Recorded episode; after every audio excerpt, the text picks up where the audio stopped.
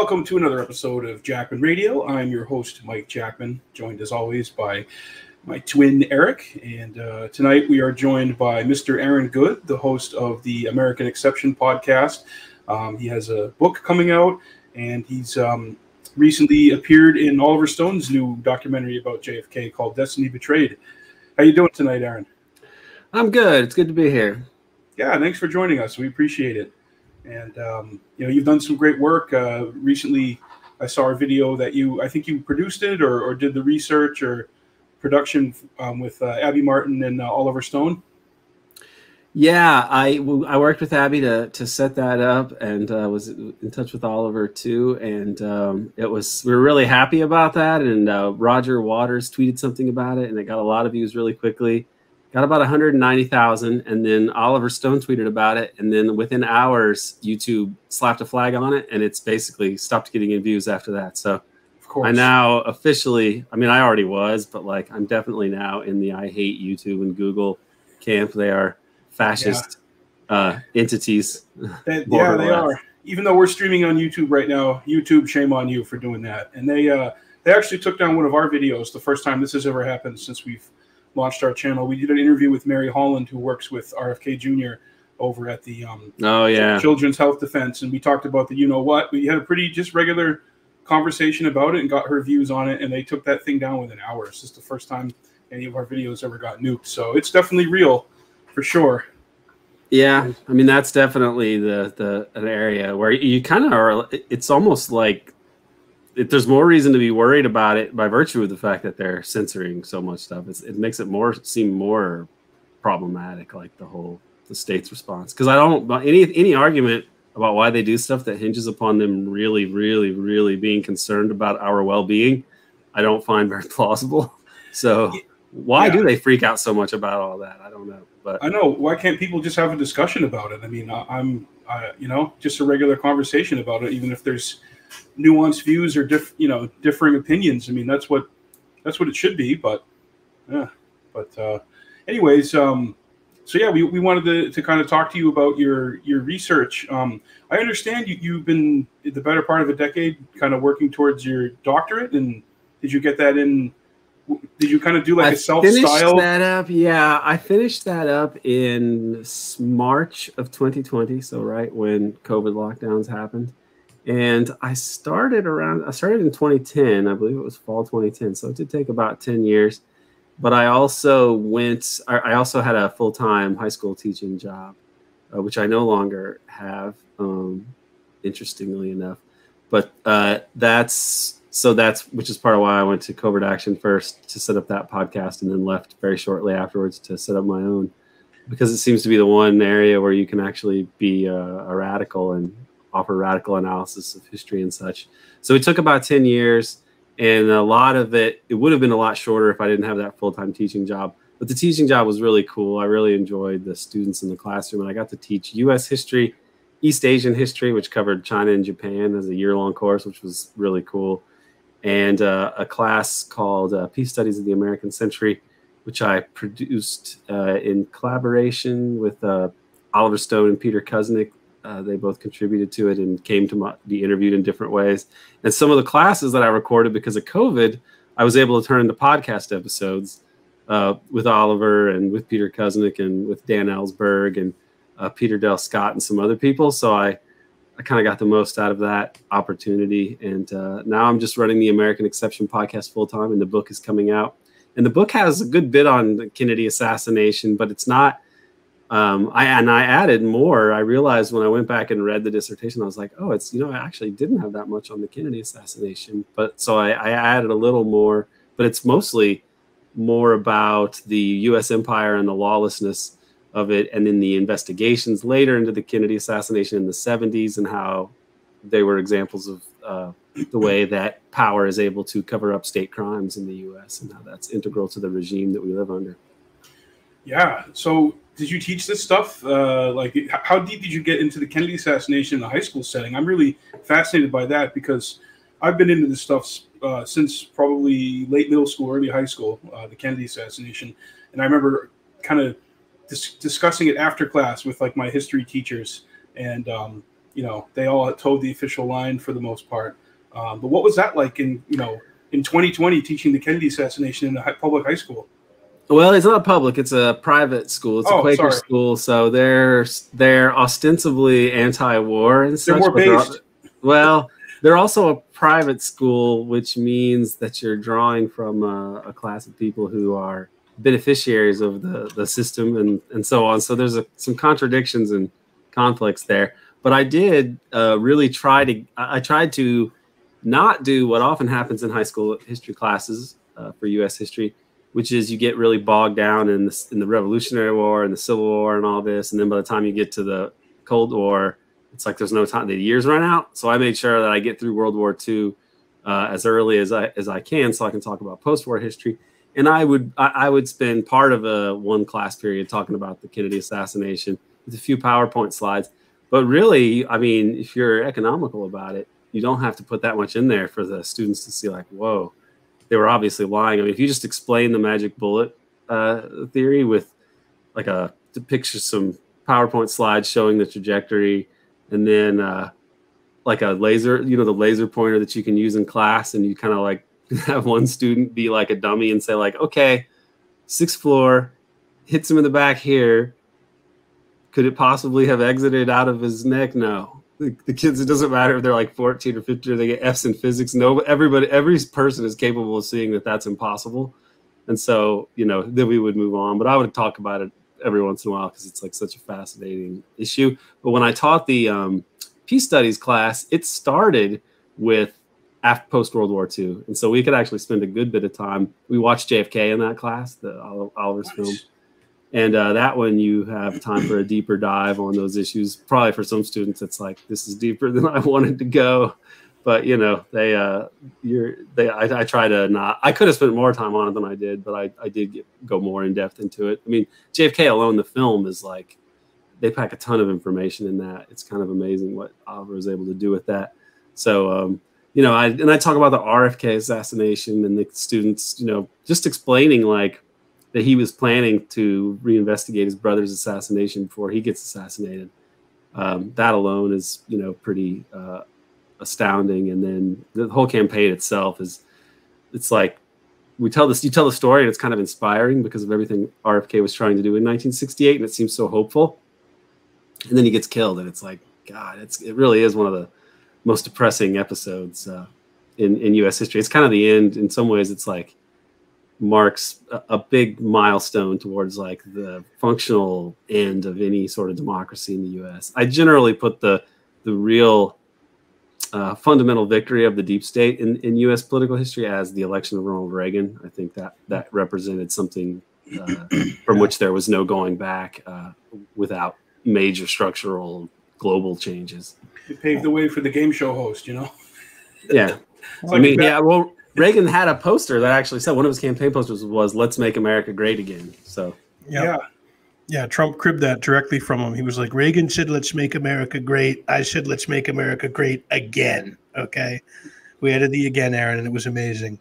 Um, yeah. So, I mean, deep state, i- it's funny how bastardized that term has become because a lot of the MAGA people had never heard it before, had no concept of it, and it got thrown out, you know, with Trump's campaign and that he is fighting the deep state. But, you know, you mentioned, I think before we were rolling, our Peter Dale Scott and uh, correct me if I'm I'm wrong. He's kind of the godfather of that term of kind of putting it out there into the public consciousness and really showing and shining a light on what the deep state is. So if you had to tell somebody who's kind of new to this stuff or they don't really know, they just have a bastardized version, MAGA version of deep state. To you, Aaron, what is the deep state? Well, it's tricky to define. The shortest answer is that it is uh, all of those institutions that collectively allow for top down governance in a nominally democratic polity. So this just means like what are the what are all these institutions that allow for us a, a minority wealthy elites to run the U.S. Uh, according to its own whims rather than by any sort of democratic democratic processes. So it can sort of mean, in the broader sense, it can be kind of uh, synonymous with uh, the idea of the establishment or the established order, right?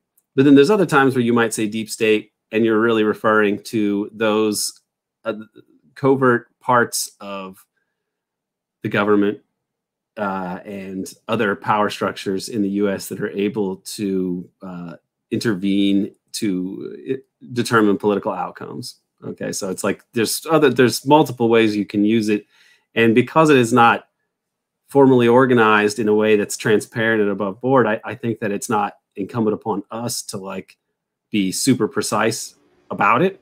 I mean, the awareness that we are not governed by a, any sort of democratic system, as evidenced by the fact that the policies don't really change no matter who gets elected.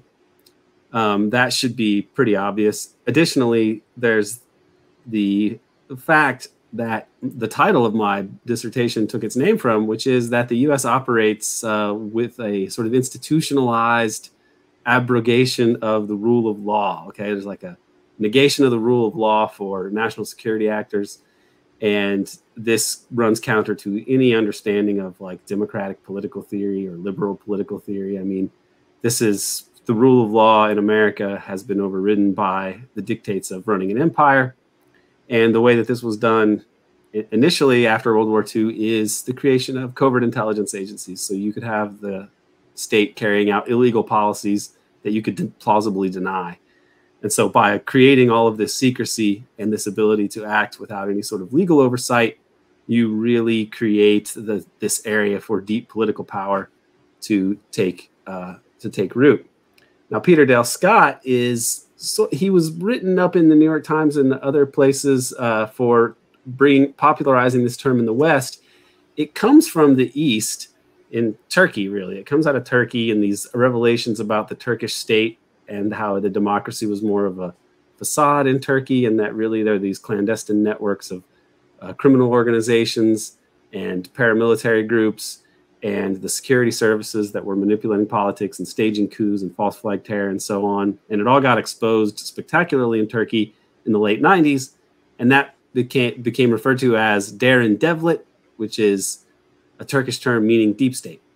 And so and so in the mid 2000s, this is written about by a guy named Ola Tunander, who is at the, P, the Peace Research Institute in Oslo, the same place that founded peace studies with Johan Galtung. And uh, he was writing about the deep state of the West and about NATO and Gladio and how there's really a, a whole different security architecture that trumps democracy in NATO. And then Peter took that term and, and started to, he met Ola Tunander at a conference, and then he started thinking about it in the US case in Peter's case, though, I think he actually could get the most credit for bringing the term to the U.S. Uh, and really to the Western world in general, because his work predates the even the acknowledgement of a Turkish deep state. He wrote this book called Deep Politics, and what he described as the deep political system is very close to the deep state. So it's I don't know if the Turkish people had read his work and that came out of it, or why the word "deep" was was adopted. But really, the book "Deep Politics and the Death of JFK," which he published in like 1990, maybe 1991 originally, or 1993, 1992, somewhere around there. Um, this explained what he, he wasn't going as far as to say it was uh, the state. He was trying to deal with the fact that it's that you can't really pin down this source of power, and some of it seems to be nestled in the state, and then some parts of it seem out to be above the state, like the overworld of corporate wealth and then the underworld of organized crime, neither of which are formally integrated into the state but exert a lot of power. So he was talking about a deep political system, and then eventually he starts to write about a deep state. I make the argument that America always had a deep political system with governance occurring inside and outside of the normally understood, you know, democratic institutions. Um, but that it uh, with the creation of the national security state after World War II, you have uh, a, a, a, national, a securitized government pursuing empire lawlessly, and that this gives deep political forces uh, the ability to become more entrenched and more institutionalized and essentially part of the, the state, such that we can describe a tripartite state with a democratic state of like Congress and the president and state and local governments, yada yada. The national security state, which is the the formal military and security bureaucracies, and then a kind of deep state institutionalized power that is over both the, the public state, you know, the democratic state, and the national security state that uh, kind of has the ability to sort of trump the policies of both of them. And so this is a, a top down, kind of authoritarian uh, aspect of the state that now dominates uh, American uh, American politics and society, and that we have to confront this uh, if we want to bring democracy back in any meaningful sense in the United States. Yes, absolutely, and and I think Trump even kind of got a taste of it when he was in there. You know, of course he was uh, he was the, the main don, but you know I remember one comment he made where he was like, "Look, the military-industrial complex is a very real thing, Aaron. Okay, these people love war and they get it, and um, it's just crazy hearing him use the phrase deep state um, or military-industrial complex. Because I think the last president to use that was Eisenhower in his farewell address, and um, yeah, you know, with Trump, obviously he's he's he's part of the the, the club, and he's a he's an American oligarch. But he would occasionally say things, you know, stuff stuff would come out of his mouth. It's like, did he really just say that? Like when he talked about the Kennedy assassination, and um, of course he was tweeting about it, about the files coming out, and him wanting the files to come out. Do you think he got a visit from Pompeo? What do you think happened there? Yeah, I'm sure somebody in the maybe his national security advisor, maybe his briefer from the CIA, maybe Pompeo himself. Somebody told him, "No, you can't do this," uh, which is unfortunate. I don't really know what his views of uh, the JFK would be because his. I don't know how he would fit it into any sort of political ideology that you can attribute to Trump. I don't. I, I see him as kind of an opportunist and not somebody Oh, who thinks deeply about history and politics. But No, I mean, maybe he does think more think more about it than you would guess. I just see. Yeah. I don't. I just wonder what he was really thinking. I think he kind of just thought like, "Oh yeah, I won't be like those other guys. I'll release the papers." And then somebody said, "You cannot do this." And, yeah, oh, that that's the. I guess I cannot. That's the deep state showing its hand, man. That's the hidden hand right there. You know, I mean, going all the way to the executive branch and being able to have the power to, to not have the rest of the documents come out. You know, now we're coming up on almost sixty years. You know, Biden too. You know, Biden. He's not. Biden's an Irish Catholic even. Right. Yeah, that's that's what a lot of folks were hoping to appeal to. You know, because obviously JFK, Irish Catholic. Um, but one good thing that's happened the last couple weeks, uh, former Secret Service agent Mr. Abraham Bolden was uh, pardoned by President Biden, and uh, this is his book, Echo, the Echo from Dealey Plaza. And uh, you know, Mr. Bolden is now, I believe, 86, 87 years old. No, I think I think he's in his 90s actually. You- you- I might be wrong about that, but I thought he was in his 90s even. He was born in 35, so that would make him Okay, 87. you might- I, th- I th- think he's 87 this year. Okay. I could be I could be wrong, but if um, that's the right birthday, then yeah, okay. I. Yeah. Um, we had him on our podcast, geez, probably back in 2015 or 2016. Jan- January of 1935. That's what it says. Yeah. Oh, so he's 87, I think.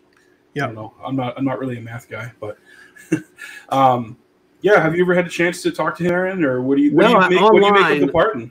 online i've exchanged a few like you know short ex- messages with him. But I'm, I'm really happy that he was pardoned. I don't know if they're going to try to do anything else like compensate him financially.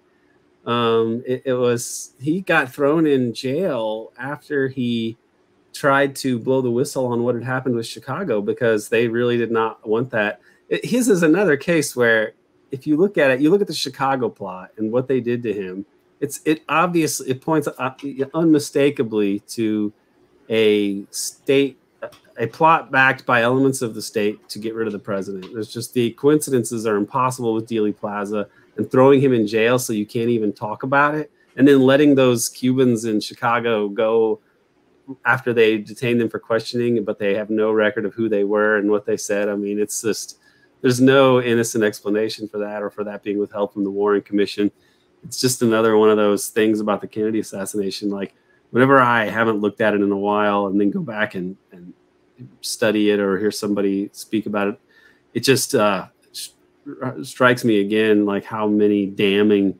pieces of evidence there are that point unmistakably to uh, the state hand in in that and that whole event as a as a coup d'état of sorts. Yeah, because they had another former uh, or ex-marine ready to go who had three names in Chicago, right? Yeah, Thomas. Arthur Vallee. Valley or Valet. I'm not even sure how you pronounce it, but yeah, and he had uh, he was a Bircher in that in in this case, so he was not exactly the same as uh, as Oswald, who's a fair play for Cuba guy, and the Florida guy that they had set up potentially was also a fair play for Cuba guy. Wow. Valet was different, but uh, he was a he was a Bircher, um, but ex Marine and so on. I think a lot of the more recent evidence, and, and I think Destiny Betrayed touches on this, um, which I, I, don't remember exactly, but um, Oswald was probably part of some kind of false defector program. I mean, there's just too many, as well as the other the other guy uh, Vallee there. Um, you know, I don't think Vallee defected though. Oh, he he wasn't part of that. No, I don't he, believe he was a defector, but he was at the military. He, he, was at a CIA base that also had U two flights, but it wasn't Atsugi. It was a different base. In Japan. And yeah, and he, so he he may have he probably had something, some sort of CIA connection. May have had some sort of MK Ultra thing because he was he had mental problems. Yeah, uh, as I understand it, or he was that that was he, he seemed crazy, and he had a bunch of guns on him that, for whatever reason, too that contributed to his being arrested. But he wasn't really arrested until the plot was exposed. That was another funny thing about it. Until after the Cubans were arrested, they pick up that guy. Yeah, and didn't he end up in a, a mental institution or? I don't know did, that did he, he go to prison or. I don't know that he did. I don't think I don't know, think that he did for that. I may have let him out for that. I'm not totally sure, but I do know that uh, if memory serves, a, uh, Abraham Bolden was at the same prison as Richard Case Nagell, the guy that walked into a bank uh, about a week before the president was assassinated and shot into the roof and said, "I, I don't want to be in Dallas. I want to be in jail." uh, in, when president goes to Dallas. And so they arrested him, and he had like on him, on his person or in his car, he had a, like a ID card of Oswald with Oswald, only with the alias like Hidell. Uh, and he had Fair Play for Cuba literature and uh, and so on. So that's it. It's it's funny that he ended up and he was in jail for a couple of years, I guess, and he was there at the same place in the same location where they put Abraham Bolden. So this is something that they can do. They can send people to jail and say they're crazy. They did that to somebody in the MLK case as well. Some woman was sent to jail for or a mental institution for for years because of that. Yeah, because sometimes when I'm talking to people about this, they're like, "Oh, somebody would have would have talked. Somebody would have." It's like, well, look what happened to Abraham Bolden. He tried to do the right thing, and they set him up for it. They got him on some kind of false bribery charge, and um, yeah, they locked him up. And then I believe he went. He they put him in a mental institution and put him on awful uh, I don't know if it was shock therapy or what kind of treatment, but they really did a number on him and totally ruined his life and his career. So, um, yeah, it's it, there were people that talked. Now, was Case Nagell? Was he Richard Case Nagell? Did he was he a government? Was he part of some government entity, or was he just like a, a underworld type figure, or like what was Richard Richard Case Nagell is written about in uh, Dick Russell's book, The Man Who Knew Too Much. And he was an ex-marine intelligence operative of some sort. And he seems to have been tasked with something similar to oswald which was infiltrating these anti-cuban exile groups and also the fair play for cuba committee. And he claims that he had um, information even recorded information about sergio i think it was sergio arcacha smith and oswald at the same place and they're talking about the kennedy assassination. So he had this tape that he said was like um, going to be his like insurance policy was having these audio recordings and he had this in like a purple trunk in storage somewhere. He gets called by the aarb the aarrb to testify you know after oliver's movie in the 90s and then like the day that the that, that the letter arrives he is found dead of a heart attack uh, wow. and the trunk that he had described this purple trunk that had all of this um, evidence and information in it was never found. Uh, so it's a fascinating story, and uh, it's pretty impossible to explain away how he, why he went into that bank and shot it up just to get arrested, and then he had the Oswald ID card in his possession along with Fair Play for Cuba literature. So it's like he he said that Oswald was that he was trying to warn Oswald about what they were doing with him, and that Oswald didn't act on it. But it's really fascinating uh, story, and uh, it's too bad that they, you know, that he died right before he could testify about it. But to me, that suggests that like there are people, there are people within the the, the government who are aware of where the vulnerabilities are for this particular case, and so there's some kind of apparatus that is looking at that. Um, of course, we're not privy to that, but it, I'm guessing it's something along the lines of like whatever apparatus they used to get rid of Frank Olson, you know, or when E. Howard Hunt in the 1970s told the New York Times that there was a unit in the CIA that was there uh, for killing even CIA employees and CIA assets if need be. So uh, that kind of thing exists. And even Sy Hersh said the same thing when he talked about Frank Olson. So this is a, a part of what they do, and we're not privy to the uh, to the inner workings of this, but that's one thing that the government does based on you know multiple sources, even state stores, state sources like E. Howard Hunt. Yeah, they got all kinds of bagmen in their employ, and um, you, you, mentioned MLK uh, or MLK MK Ultra earlier, and it's it's interesting.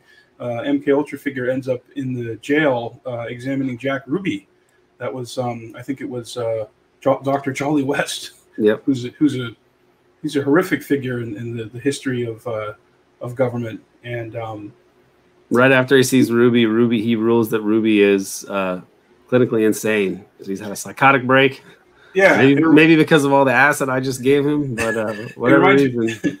Reminds me of that scene from Batman Begins when uh, Scarecrow goes in to examine uh, the, the, the crime figure, and then he, he yeah basically gasses him, and uh, he yeah it could have been inspired by that. I don't know the those Batman movies are weird. I, I think that Nolan is kind of a fascist himself or something politically, but uh, uh, it's it's it's strange to look at them in that way. Um, especially the third one. The third one I thought was kind of like a peon to to fascism. It's like you know you the, the what is Bat, Batman's almost like a metaphor for the deep state or something in that one. It's like the, yeah. the authorities the authorities can't do it. You need the secret powers to go out there.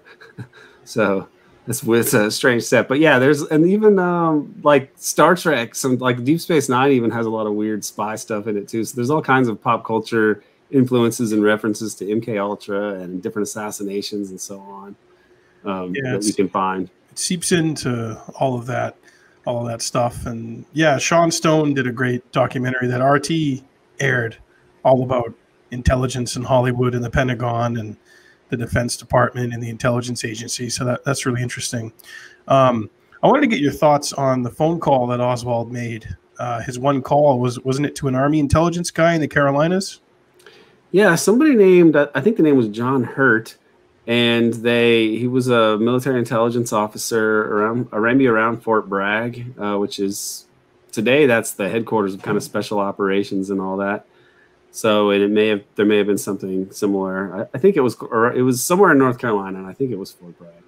And uh, they didn't place the call. They he tried to make the call, and they pretended like they were making it, but they didn't. And then they instructed the operators to throw the the number away, but somebody dug it out of the trash, and that's how we. That's the only way we even know who it was. But he was apparently trying to call somebody who he thought was his handler or or could help him, uh, and nobody nobody answered. So it's just another one of those things, like the false defector angle or what he was doing in New Orleans, that points to Oswald as a um, low level uh, intelligence, you know, agent and agent provocateur uh, for working for the government. There's a uh, documentary that's going to be coming out about um, you know Ruth and Michael Paine uh, and and their housing of Oswald and kind of being around him, and I think Ruth helping him secure the job at the depository. Um, what are your thoughts on on uh, Ruth Paine? She's deeply creepy. I mean, I think that comes across in those interviews. She's um, I'm out here on the East Coast and was, you know, worked at a at a Quaker school, and a lot of Quakers are very nice and such you do have an element of like waspy old money that you can run into and a kind of weird a, a strangeness with some of these some some people that you can encounter in these circles because she taught at Swar- Swarthmore and was like a Unitarian or Quaker kind of apparently a, a lefty-ish type of person, but not really. So because her husband was like a, worked for Bell Helicopter and he did work uh, so, uh, apparently surveilling radical groups at different times because of this Unitarian thing. So he could meet people who were like anti-war, and uh, you know his stepfather, Michael Paine's stepfather, invented the Bell helicopter, which was one of the biggest money makers during the Vietnam War. Uh, Ruth Paine's sister worked for the CIA. Ruth Paine's mother, Anne Bancroft, uh, was good, was very was best friends with Anne Bancroft, who was Allen Dulles' mistress, um, which is another impossible coincidence. Um, so she's a very suspicious character who happened to come through whenever they needed evidence that that was missing for the Warren Commission, like things pertaining to Mexico City. She actually met Oswald at a party thrown by Standard Oil executives. Oh, so really? You, have got this guy George de Mohrenschildt who gets a call from the CIA chief in Dallas and says, "Can you go and befriend this guy Lee Harvey Oswald? He's an ex-marine and he'd been to Russia. You're from Russia, so maybe you guys can be friends." Nudge, nudge. So de Mohrenschildt defends this guy. He's a guy who's connected to oil and uh, intelligence in the past. So he goes and befriends Oswald, and then later there's this party that he's that he takes Oswald to, thrown by Standard Oil people, and Ruth Paine just happens to be there, and then he introduces Oswald to Ruth Paine, and then he leaves the country, gets two hundred thousand dollars to go do something in Haiti, of you know unknown. The details of that are unknown, and then hands them off to the Paines. So it, it seems pretty clearly that she that that was orchestrated by higher ups. Um, Allen Dulles in particular has connections to de Mohrenschildt since de Mohrenschildt was about 10 years old. Um, he would have met him when uh, Allen Dulles was working with his father, Dimitri de Mohrenschildt, who was a Nobel Oil executive. And they were in the back around 1920, after the Russian Revolution, there were still hopes that they could continue operating. Standard Oil could uh, get into that Baku, you know, Caspian Sea oil game, uh, and so Dulles, Allen Dulles, as a um, person working for the State Department, was coordinating some uh, deal making with Nobel Oil between Nobel Oil and Standard Oil, uh, and eventually that doesn't happen because of you know the Bolsheviks nationalizing everything, but that's his connection to Mohrenschildt. It goes back all the way to 1920.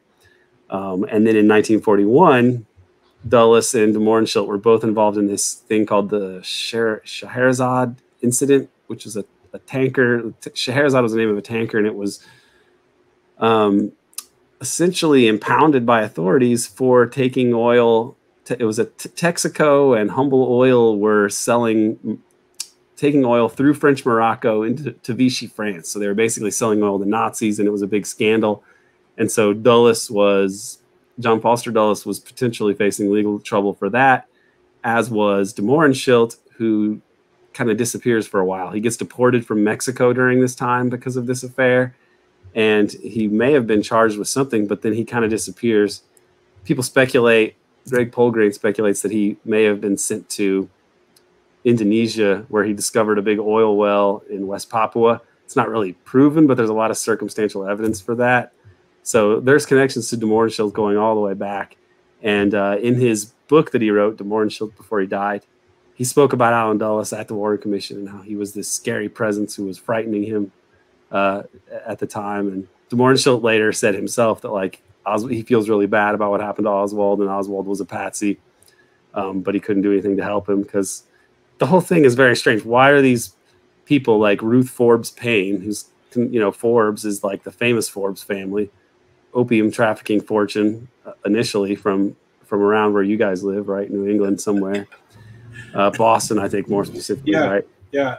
Well, like and, John, uh, John, so, John Forbes Kerry.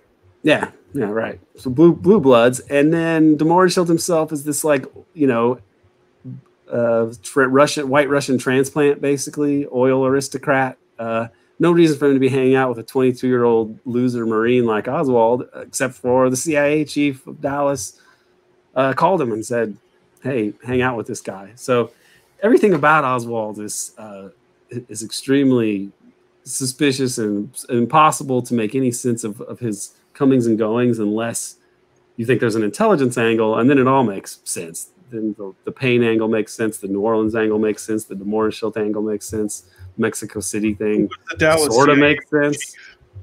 Yeah, the Dallas CIA chief was Jay Walton Moore, and he's the person who called up George de Mohrenschildt and said, "Hey, this guy named Lee Harvey Oswald, you should befriend him."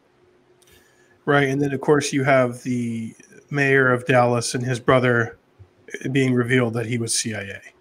Cabell. Yeah, the, the brother was known to be CIA. Um, Cabell, Charles Cabell, I believe was the was the CIA person who was fired along with Dulles and Bissell after the Bay of Pigs, and I think the Dallas mayor was Earl Cabell. Earl, yeah. And so this was always considered suspicious by researchers. And then just a couple years ago, one Yeah. of the the document releases confirms that he was in fact the mayor of Dallas was in fact a CIA asset. But everybody kind of knew that anyway. But it's like just more proof. Uh, of yeah further evidence of it putting you know credence to that um so if you had to just say to somebody who, who doesn't know too much about this case what is really the most glaring instance of a cover-up and that the the official story is complete horseshit Well, they cover in JFK through the Looking Glass and JFK Destiny Betrayed. They really get into the heart of the Warren Commission's evidence about the case, and just the evidence by itself is overwhelming that it didn't happen the way that they said. In particular, the magic bullet trajectory is impossible on its face. That a bullet fired from the sixth floor could enter into the president's back and exit at a higher point, a much higher point through the neck. Okay, it's fired at a pretty sharp downward angle from the sixth floor.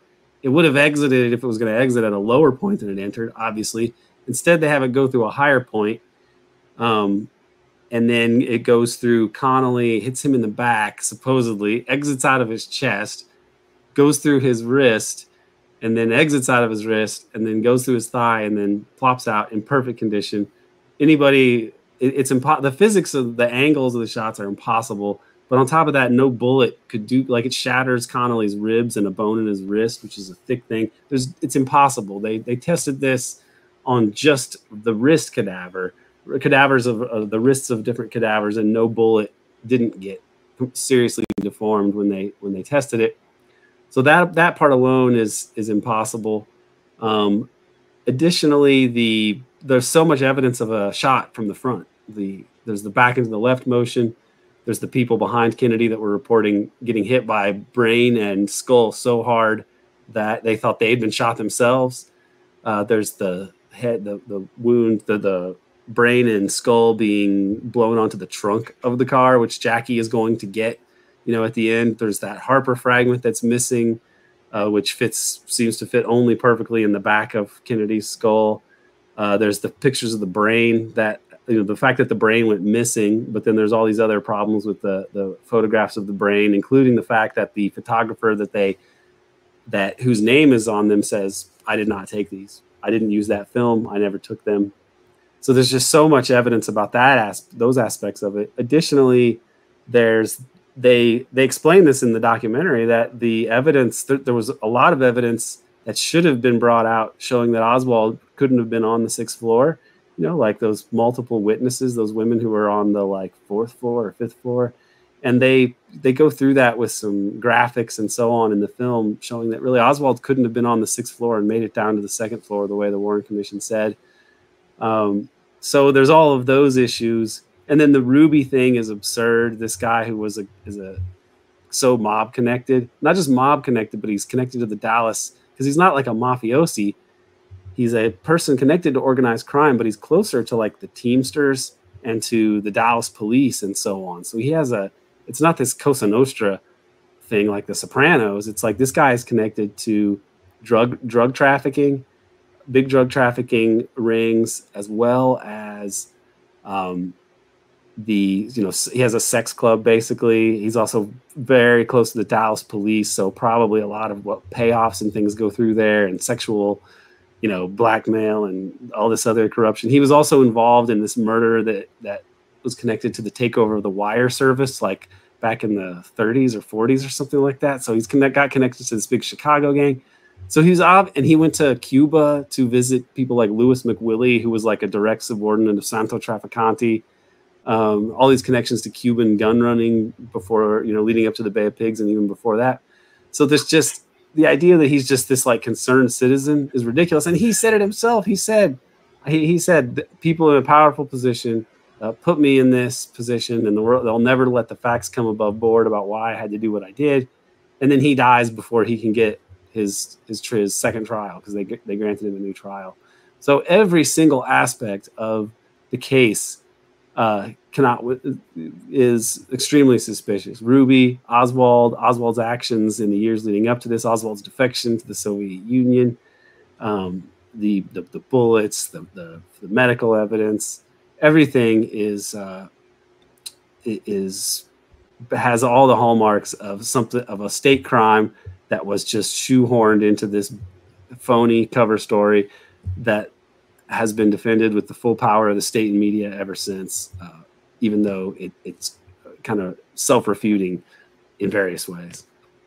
Yeah, it's almost cartoonish at this point. Um, but I, I, think, kind of going back, I don't know if you said this off air, but um, basically, you know, those assassinations in the 60s, you know, ending with, um, um you know, MLK and uh, Bobby in 68, um, that really was kind of the end of uh, any kind of uh, opportunity to move our country in a, in a different direction and away from a warfare state. And now you have just massive surveillance and everything that Snowden exposed, and um, it just seems so behemoth now, and that a lot of it does rely on the fiction of the Warren Commission or um, you know what the media just regurgitates to the people. That I, I don't know that there's any.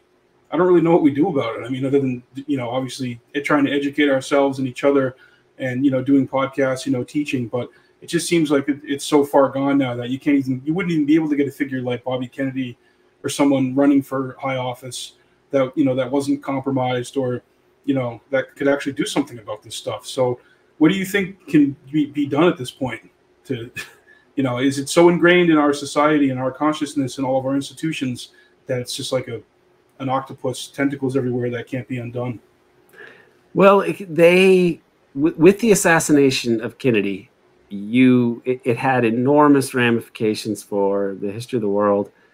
And because it leads to the vietnam war for one that kills millions of people.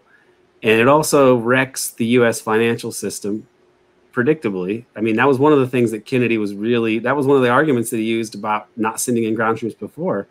He was asked by max taylor and others can we should send in ground troops. And he said that will wreck the balance our balance of payments position we've been losing gold for years. We need to like make some changes. So that that alone is more evidence, and not that many people have written about that. I have a chat. I have something on that in American Exception.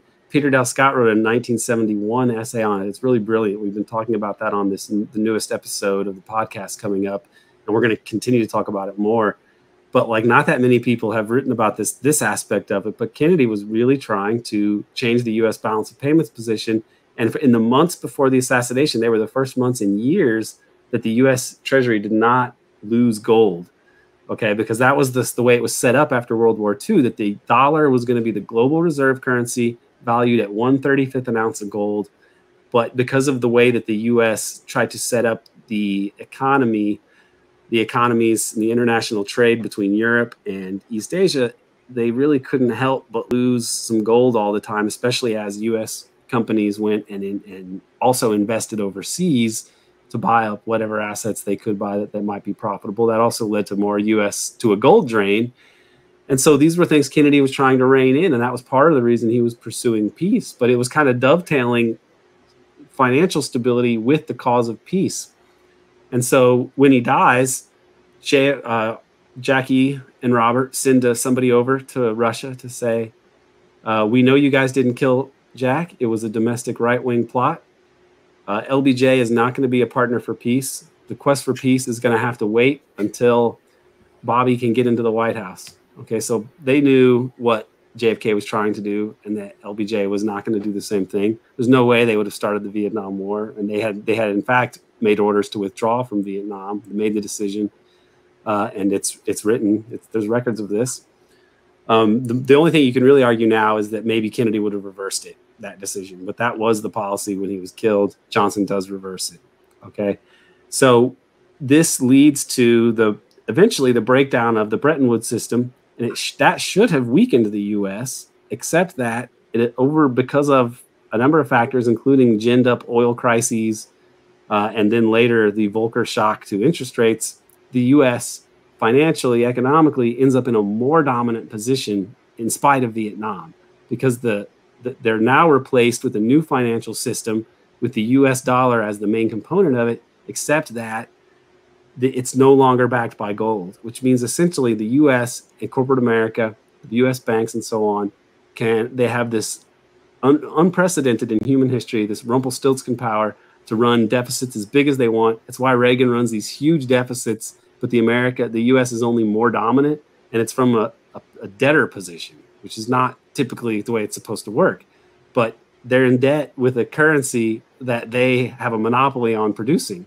So this is a huge source of American power, and the U.S. and for the American elites, the corporate elite, they have ungodly power once this new system gets totally established. And it's not really until Reagan, the 70s are kind of tumultuous with a lot of economic ups and downs because they're sorting this out. But the way that it all finally comes together is with Reagan over this new consolidated system.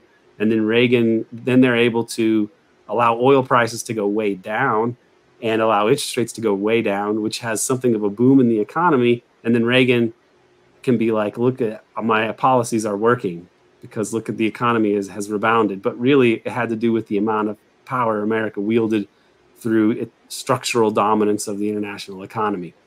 So, what can what is possible to what can be done about this sort of hyperpower that did stem pretty directly from the Kennedy assassination? Additionally, it caused a huge spike in the price of gold.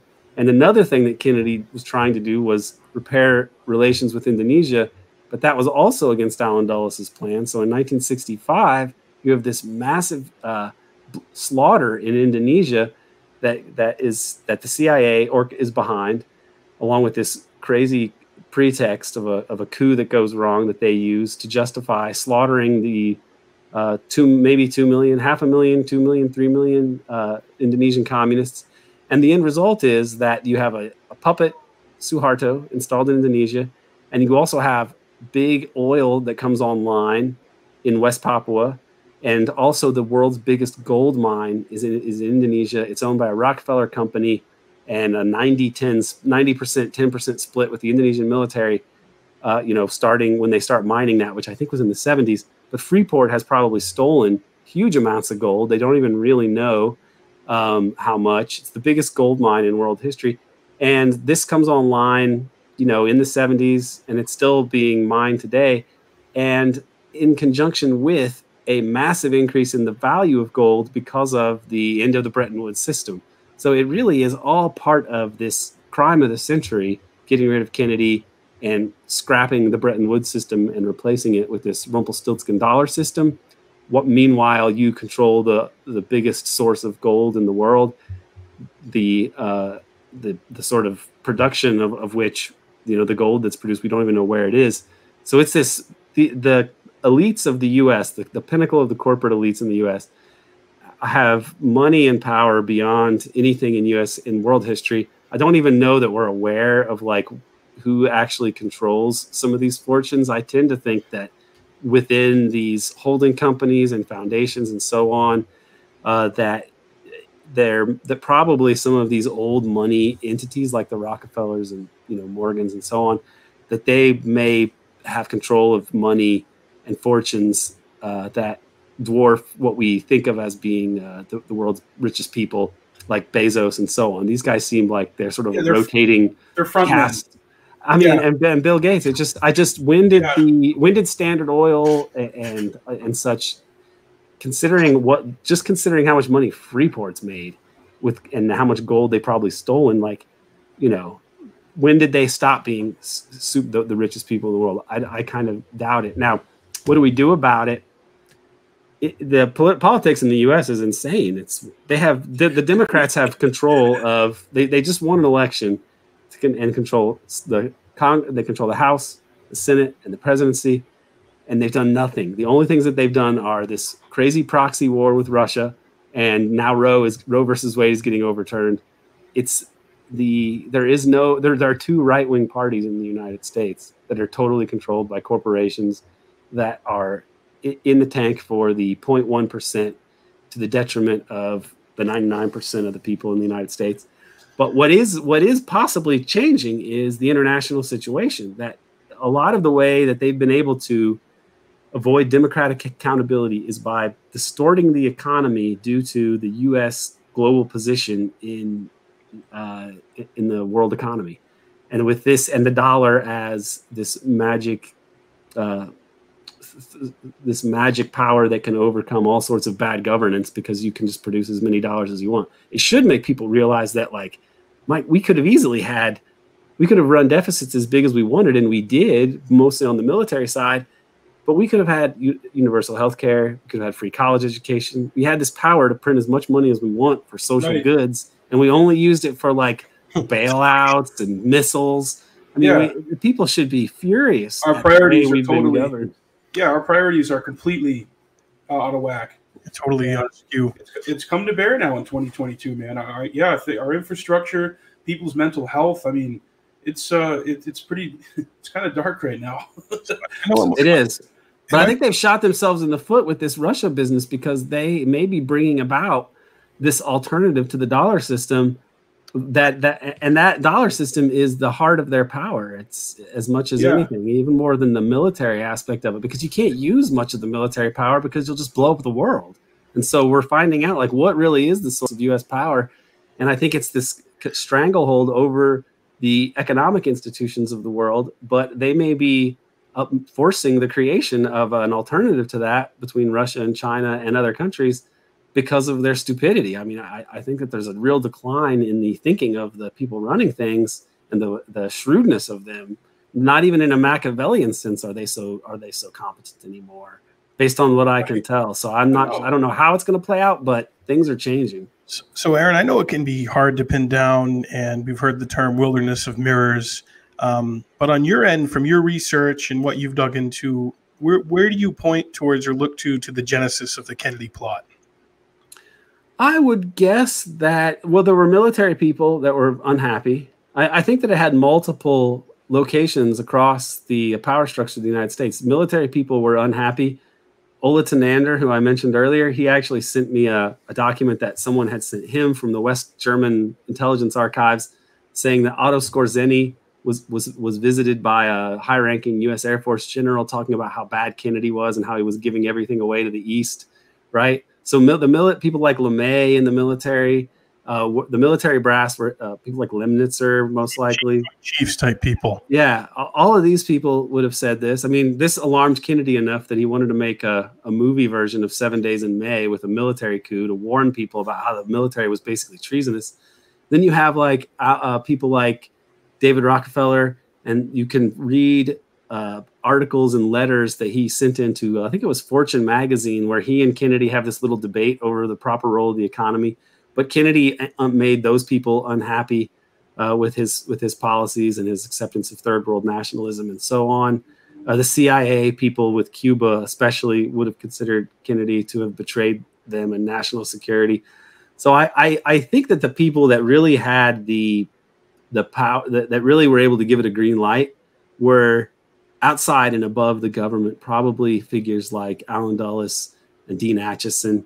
You know, Allen Dulles more in the management of it, and Dean Acheson and David Rockefeller more as like the actual emissaries of the American overworld. I would guess that that's where once they gave it the green light, then it was going to go forward. And then on the ground level, you know, the mechanical aspects of it, that, that's Army intelligence or CIA type people like E. Howard Hunt talked about, saying I was a bench warmer in the big event before he died.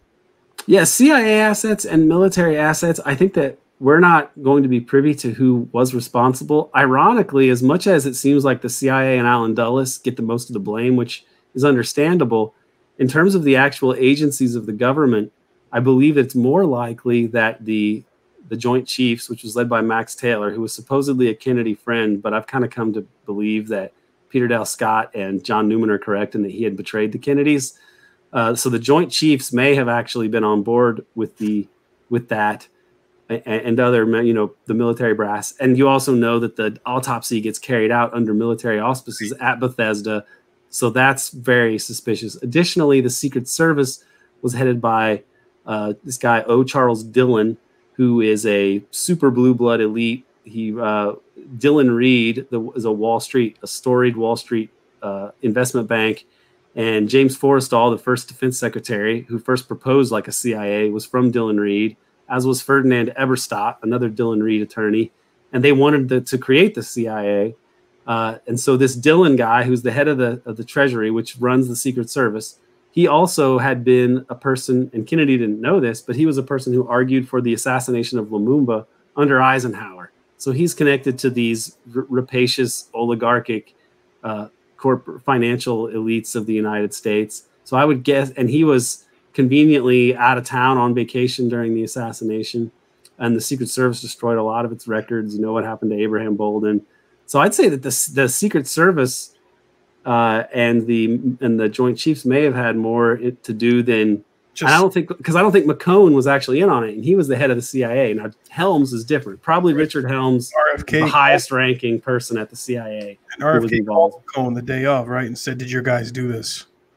Yeah, he he called McCone and said there's a few things that he called, and that was people that he called, including some Cubans and to one of them he said you did your guys do this or and i think maybe to mccone's secretary or someone he says is are you responsible for this monstrosity um, and so he yeah he, he, but he did call mccone and he had suspicions right away that it was cia and yeah. cia told him early on mccone said yeah our sources say that there were multiple shooters uh, and so on so rfk was told that right away from some of the earliest analysis and what about Poppy Bush? Does he factor in at all, or is he just someone who may have been on the know a little bit? I mean, I don't think as far as planning it or anything like that, but definitely this guy was a lifetime knock, non-official CIA uh, asset with his oil companies and uh, dresser industries and all that. Zapata, yeah, yeah, Zapata oil and all that. I don't think that he there wouldn't have been much reason for him to get involved in the hands-on in a hands-on way, but the way that he kind of dissembled about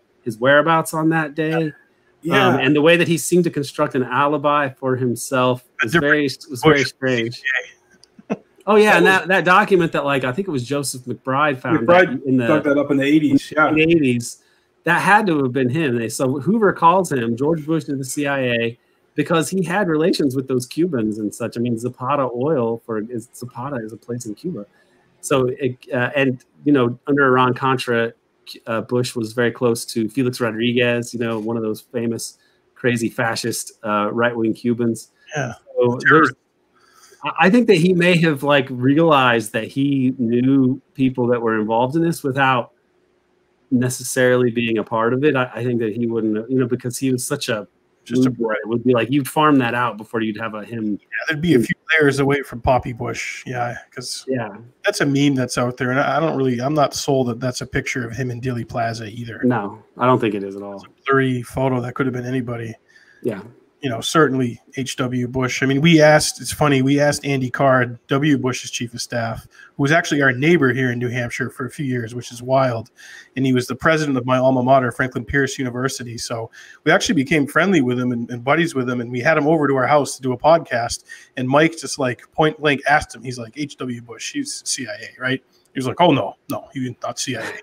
Not before he became director. I was like, okay. And they named the building after him. Yeah yeah, but I mean, Card wouldn't have any knowledge of that, and wouldn't, you know what I mean? He, he's an yeah. interesting character. I believe that he's related to this woman who became something of a 9/11 whistleblower, and she seems a little, a little strange. But her name's Susan Lindauer, and I think she's related to Andy Card. You should have uh, asked him about her because I heard about all this after I talked to him. Yeah.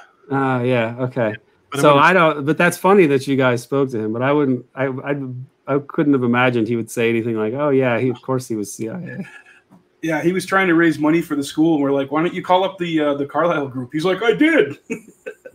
call up your friends at, Car- at the Carlyle group. Um, yeah. Um, yeah, no, he was very genial and friendly, and uh, we went out to dinner with him. Um, and uh, I last ran into him at the grocery store here in the town that I live in, probably about a year, a year, year and a half ago. So it's it's interesting. Uh, but he's got you know he's got his script for 9/11, and it doesn't doesn't deviate. I had some questions for him about um, Angel is next and about the uh, um, purported assassination attempt down in Florida.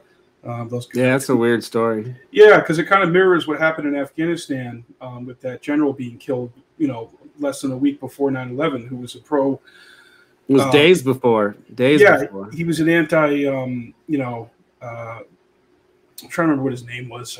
Ahmad Shah Massoud. I, I think that Massoud, we General we Massoud. actually we wrote. I think was the best article. Peter Dale Scott and I. Uh, Peter I, Peter did most of the legwork, but I put it together and, and added a little bit to it. But it's on uh, the, the Massoud assassination was on September 9th, and on September 4th, uh, you had a meeting in Af- about sending tr- about more a bigger military plan against Afghanistan. Okay, on September 4th, 2001. And then September 9th, he gets assassinated by Al Qaeda people. The original order for that assassination came from a U.S. facility uh, where they were uh, incarcerating the blind sheikh, Abdel Rahman, a person from the World Trade Center bombing of 1993, and a Al Qaeda asset who had been used in Bosnia and given asset or given visas by the CIA, and who, had, who was under serious surveillance. So the U.S. basically had to have known that that order was being sent to assassinate Massoud. Massoud was the main roadblock to a U.S. invasion because he was dead set against U.S. troops on the ground. But he gets killed on right. September 9th, right after they have a meeting about in the National Security Council about a military and political plan for Afghanistan. Then on September 10th, they have another meeting to revisit this uh, presidential plan for Afghanistan. And uh, then with Massoud out of the way, they can actually do whatever they wanted, but they don't really have a good reason to go into Afghanistan on September 10th. But they can do it because Massoud is dead. And then on September 11th, of course, we know what happens. So it's, uh, it's a wild story. That really got overshadowed, obviously, by the events of 9 11. But I, I really do think that's an important piece of that puzzle.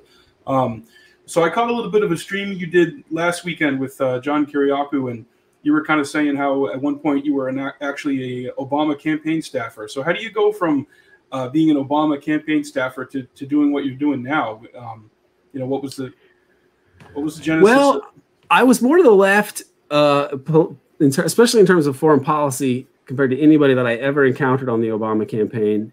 And I had read books like All the Shah's Men and Overthrow Oh, Kinzer, yeah, um, me too. And I and I had fan. and I had some idea about the Kennedy assassination as well from having seen Oliver Stone's movie a, a, couple times when I was a kid. I saw it in the theater and then I saw it on VHS as well, and I was really kind of preoccupied with it.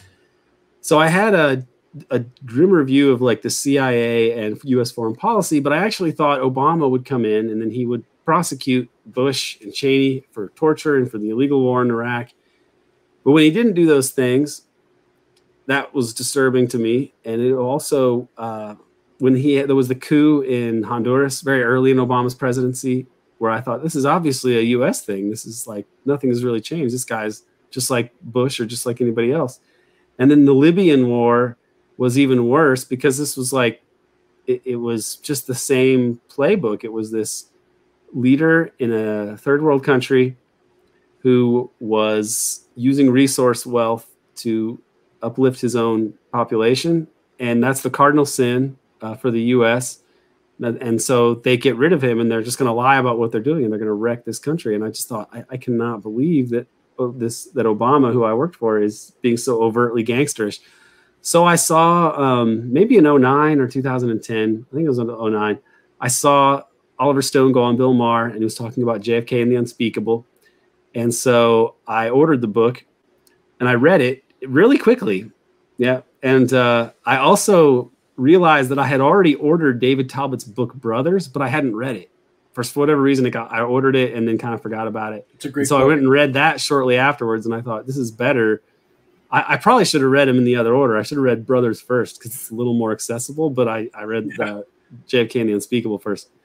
But um, so I read that, and then I I realized that um, that I didn't really want to try to work in politics anymore because it's so dirty. And I thought, like, what can you do? I want to maybe try to work in as a historian or a social scientist. And I found online searching these things up, I, I found a, a, scholar, professor at Florida State named Lance DeHaven Smith, who was writing about state crimes against democracy. Uh, and he had been a formerly, you know, mainstream scholar of public administration. I mean, he was best friends with Reubin Askew, the former governor of Florida, who's a really famous popula- politician back in the 70s uh, and 80s. And uh, I called up Lance on the phone just out of the blue, and I started talking to him. And uh, he said, um, "Wow, you know, I'm like the guy in academia who studies these things, and you know this stuff as, as well as as well as me."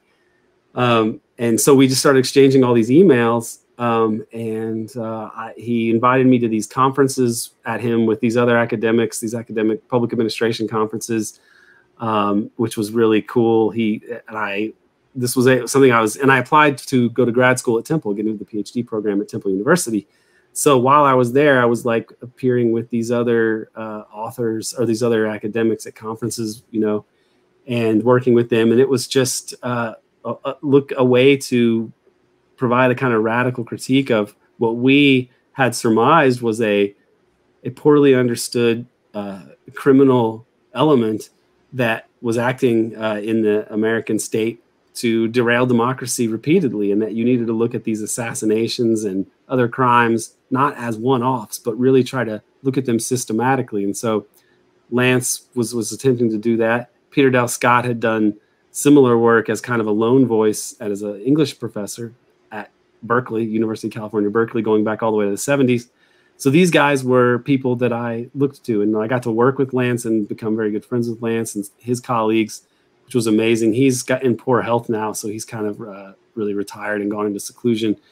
But uh, then I, but I've also worked with Peter Dale Scott, which has really been a great honor, and uh, wrote articles with him, which was really cool because I had listened to him for like hours uh, before I'd even talk, spoken to him. I listened to everything he'd done on YouTube and read his books, and then we start then I contact him and we start working together and uh, writing articles together. Now we're doing this oral history series.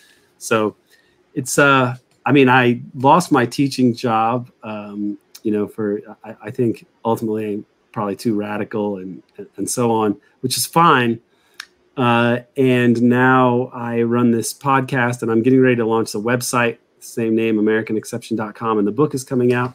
We're going to publish uh, some articles I think my 2015 article is going to be the first I got put into a journal dealing with the deep state and the exception, the American exception to the rule of law. It's kind of institutionalized, right? Uh, that's we're going to publish that sort of stuff, and the podcast is going well. Um, it's been uh, heartening because I was like, "What? I don't know that this is going to be viable." There's a bazillion podcasts out there. Can right. I get anybody to subscribe? But I was lucky uh, despite bungling it initially because I was with covert action and that, that didn't quite work out. They didn't want, they wanted me to, I was basically doing the whole podcast, but I wasn't going to have control over it. And so if it got successful enough, I would have to be like giving money to, to people uh, that weren't doing anything for it at all. But the shitty thing about that was that I had was able to go on uh, Chapo on the day of uh, on November 22nd with Oliver Stone oh, went wow. on there to we went on there together and I got a bunch of subscribers right off the bat, but then it all kind of went to, to shit because I had to leave Covert Action because I realized it was a terrible deal. They couldn't pay me and they wouldn't give me the podcast either, so I had to leave uh, and set up my own. And, and but I've I'm past where I was then, and it's uh you know things are going okay, and uh, it's like and I think it's gonna get I think it's going to continue to improve because there's a lot. There's you never run out of stuff to talk about if you're talking about the crimes of U.S. empire. Fortunately, it's a long list. That's and, encouraging, Aaron. That's yeah, really encouraging to hear that, man. Patreon before this, and yeah, great job there, man. I put the link below in this video in the description to your Patreon, and it looks like that's going pretty well for you. I mean, it's I was making more money as a teacher, but it's it's still early on. I mean, I'm not I'm not I'm not hoping like okay, I'm gonna this is to be the way to Easy Street. It's work that I really want to be able to do, and if I can do it and be okay, the more that we're able to build this up, then the more we can have people working, doing things at the website. I want the website to have articles that are all. I don't want to publish anything that's not that I'm not really happy about publishing. So it's not a it's not a matter of like we got to get some articles out this week and this week. It's going to be whatever we put up is going to be something that I feel really good about.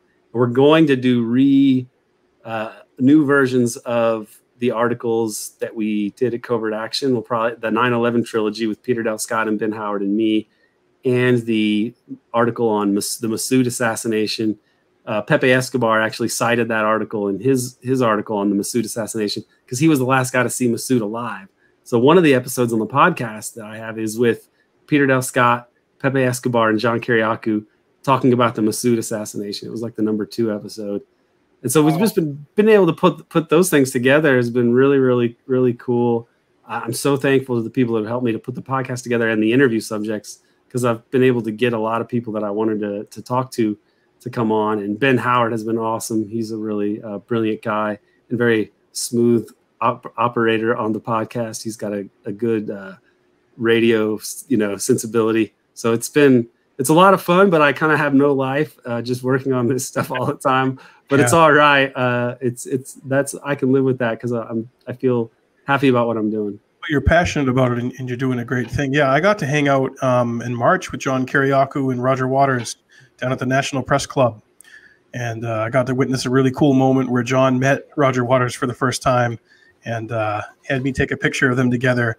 And Roger was incredibly supportive and helpful to John ahead of him going to prison for his stretch uh, there in federal prison. And uh, he just finally got the chance to thank Roger in person for that. So that was a really cool. Th- this kind of stuff that we do, it brings really cool people together. And you know, obviously, we discovered your work, and um, you know, I know you've worked with Abby Martin, you work with Oliver Stone, um, Kuznick, uh, you know, all the, all the greats. So DiEugenio, yeah, gold standard in my opinion. it's encouraging, Aaron, that there are people our age and in our age group who are, are, doing this and are passionate about it. So, you know, I really tip my hat to you for what you do, and um, it's it's it's been it's been awesome, uh, you know, hearing your story and and and what you're doing, and definitely uh, see it keep going, and you're having great success. Yeah, well, thank you. I got the people like Abby and Jim are awesome. Even you know, and uh, and Oliver as well. They are people like Oliver would have been better off career wise not to do JFK. Abby, uh, you know, Abby is very talented and has a lot of charisma. You know, she's not she's not bad looking. She could probably be a lot more successful in terms of money if she was in mainstream media or something else. But she has a good heart and is very and, and does not accept the injustice of the world. So you and and you know Jim is a brilliant guy and he just never gives up going after this case. So all these people that are doing these things that don't make sense in terms of just getting ahead in this society, but that, that feel compelled to like go after uh, the villains that are uh, that, that have messed everything up. I, I, I, it's always heartening to work with like people that that that want to do that. Uh, and so there's a great sense of camaraderie uh, with these people. John Kiriakou is another one, uh, amazing guy. He's awesome. Yeah, we've had him on uh, Jackman Radio twice, and he was up in New Hampshire. We actually got he came in studio with us, and we had dinner with him before, and that was just so cool to hang with him and and do that, and then seeing him at the press club. Um, so yeah, you know, it, and and a lot of people want to speak out about this stuff, or they're just scared of you know saying they know about it or, or, not. But to me, it's like just do it. Just get in front of a mic and do it because if you're over the target or you're right on the money about it, and you are actually doing something that's noble and just, in the end, it will work out. I hope you you have you have to hope so. And for other people, you know, if you're going to do it on a part if you're on a part time basis, you can find some outfit maybe that that that needs help. You know, you can work on a volunteer basis there's other you know there's ways that you can try to contribute to these to these efforts and i think as it's depressing on the one hand or it's disturbing but the fact that they are overtly ha- clamping down with like the paypal sanctions regime for like consortium yeah. news and the ministry of truth thing. to, to me it shows that like they understand that like they're vulnerable on people that are telling the truth. And so they need to like you know ramp up their propaganda efforts and try to find it make it impossible for people to function financially if they're going to put out this kind of work. Because this is actually the true i mean the truest version of I, I, don't think that this is good in and of itself that it, but it actually is like the market working in a way when when people are able to sustain themselves by selling things to readers. Because these other outlets like the times i think they get money from who knows who and people advertise with them but they don't even necessarily advertise because it's financially smart. It's because they want to put money to supporting these establishment organizations. Whereas like people that are out there trying to wrap up a you know get a subscriber base is a more honest uh, way to to make it if you can so of course they're going to try to crush that that's right. a little worrisome but i kind of think that like you know I don't think Patreon is going to go after like TrueAnon because that that makes them so much money. So mm. they're in a and you know Chapo is not quite as out there as TrueAnon, but they're still also pretty anti-establishment.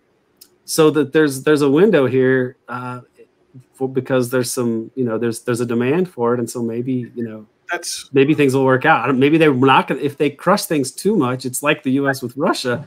Then they're going to allow for the rise of other platforms besides the monopolies. So they're kind of screwed, I think, in some ways. Uh, but we'll see how it, how it plays out. Yeah. Yeah. Well, we're over an hour now, Aaron. Uh, I know we so we, we're at about an hour fifteen. So we're very appreciative of your time and and keep doing the awesome work that you're doing. And um, where where can people support you before we head out here? The easiest, the best way is to subscribe to the podcast at Patreon, and the podcast is American Exception. Uh, the book is coming out on January 21st. So if you do like to read books, then it's got a lot of uh, interesting information that I learned uh, in, in terms over the course of you know over 10 years. And there's going to be an audiobook version too. Uh, people can also follow me on Twitter. Uh, it's at Aaron underscore good underscore. Um, and yeah, the, the podcast is the main thing that I'm really focusing a lot of energy on. So it's a great way to, to uh, get more of this information and see all these guests that we can come up with. Uh, it's a lot of, it's a lot of fun. Very good. Well, thanks again, everybody, for joining us. And we hope everyone has a great weekend. And be, be sure to subscribe to all Aaron's stuff and follow him on Twitter.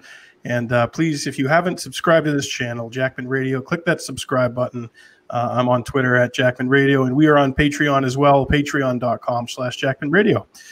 All right, signing off. Thank you very much, everybody. All right.